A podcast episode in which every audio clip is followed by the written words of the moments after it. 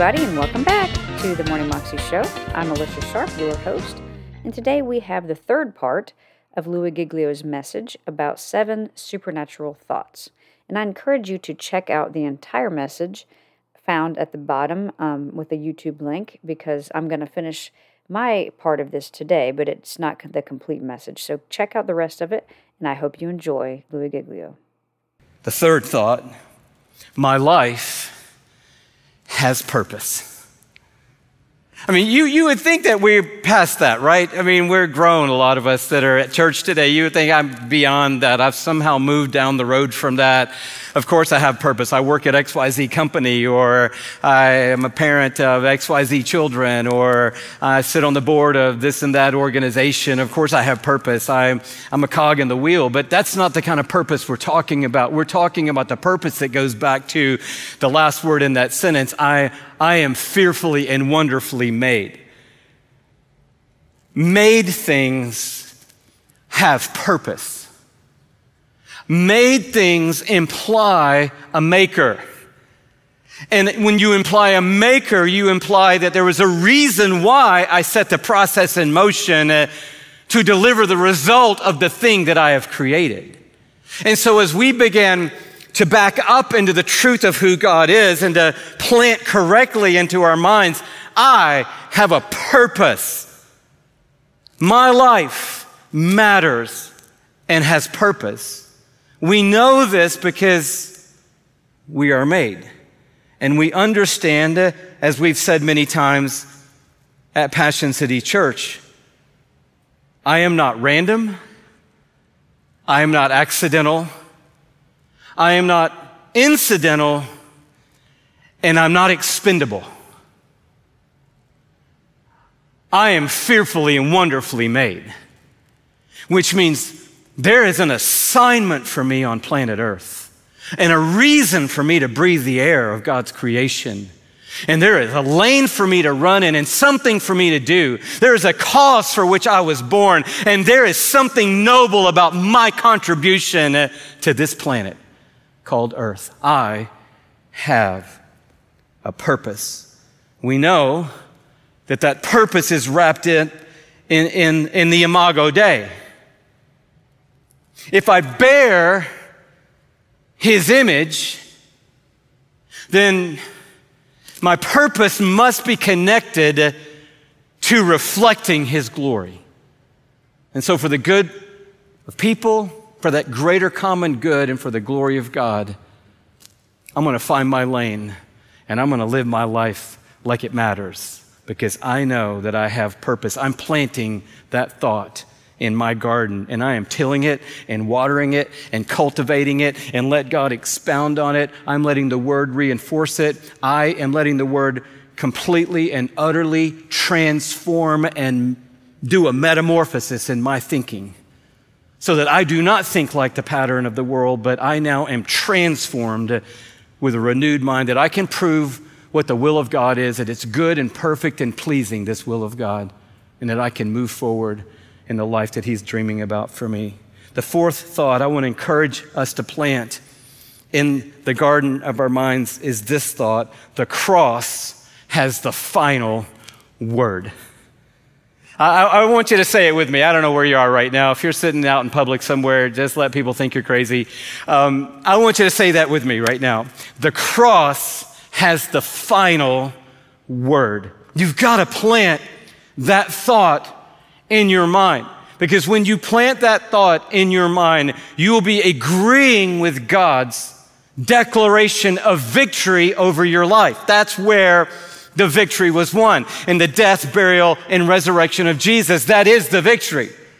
And so without planting that thought in your mind and letting it take root, that the cross has the final word, you you, you may circle around the airport called victory, but you're never going to land the plane. You're never going to pull up to the gate. You're never going to get out and walk in the fullness and the freedom of what God has done for you. The cross has the final word. It has the final word about God and it has the final word about you. See, the first word about God that we see in Scripture was got, what got planted in the minds in literally the Garden of Eden. And Adam and Eve, literally in the garden, got planted in the garden of their minds. God isn't good and God isn't trustworthy and God doesn't want to give you the best. But the cross got the final word. God is good and God is trustworthy. And left with the option of living without you or living with you, He'll come for you. Not to get something from you, but to give everything to you. So the cross has the final word about God, but it also has the final word about you. That you are a person of great worth to God. Greater love has no man than this, that he would lay down his life for his friend. This is Paul setting up in Romans chapter 5 this reality. That this is how God demonstrates his love for us.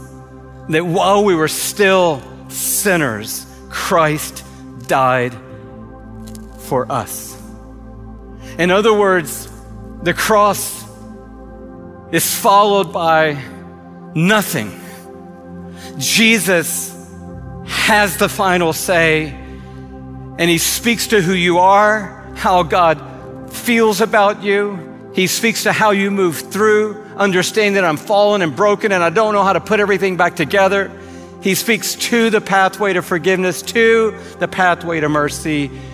And He speaks to you today and tells you how much God cares about you, how much He loves you, and how much He longs for you.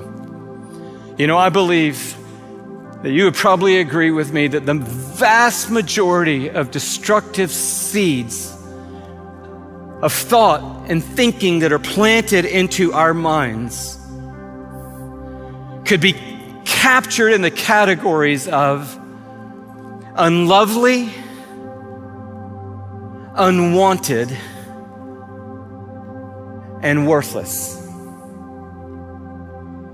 I mean, is there a thought in your life that is springing up? Has something taken root in your life that you just can't seem to, to get it out of the equation? But when you trace it back through circumstance, situation, relationships, season of life, it traces back to just not good enough. It traces back to just not lovely enough, not wanted enough, not worthy enough.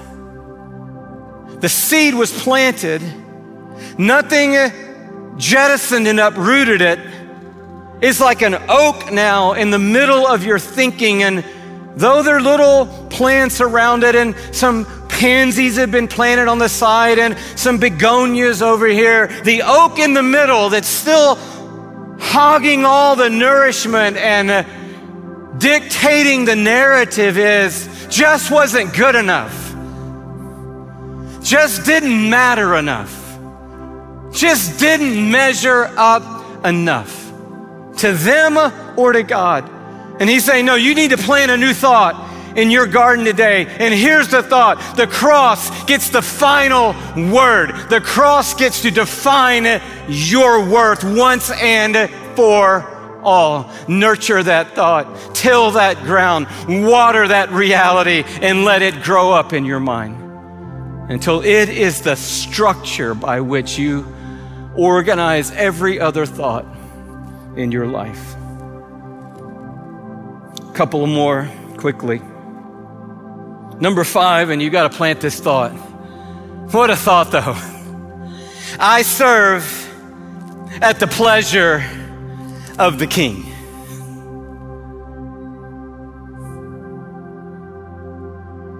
Kind of weird, weird language, I know, unless you've watched a lot of political dramas on Netflix or TV in your life, and you know that phrase pops up occasionally I serve at the pleasure of the queen, or I serve at the pleasure of the president, or I serve at the pleasure of this position, but this is me and this is you.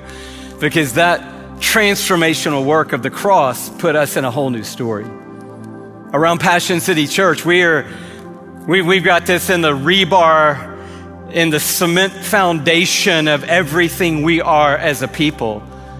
That we're a chosen race, we're a royal priesthood, we're a holy nation and we're a people for God's own possession coming out of Peter. And then that next phrase says, so that we may declare the praises of him uh, who called us out of darkness and into his marvelous light. I want you to plant in your mind when you wake up in the morning and lay down at night, I serve at the pleasure of the king. That's what his grace did for me, brought me from death to life. And you know what I do now? I serve at the pleasure of the king. That's what His grace did for me. Got me out of my grave and into brand new life. And you know what I do with the brand new life? I serve at the pleasure of the King. The way I say for me is like this I am dispatched by the Spirit on kingdom assignments to be light in a darkened world so that others can see Jesus. That's my day. Today, and that's going to be my day tomorrow. I'm planting that thought in the garden of my mind. That was Louis Giglio, and you can find that on YouTube if you search under Seven Supernatural Thoughts, Louis Giglio. You can also find out more information at louisgiglio.com. I hope that you have a fabulous day today and that you know how much God loves you and that you can live a 320 life more than you can imagine.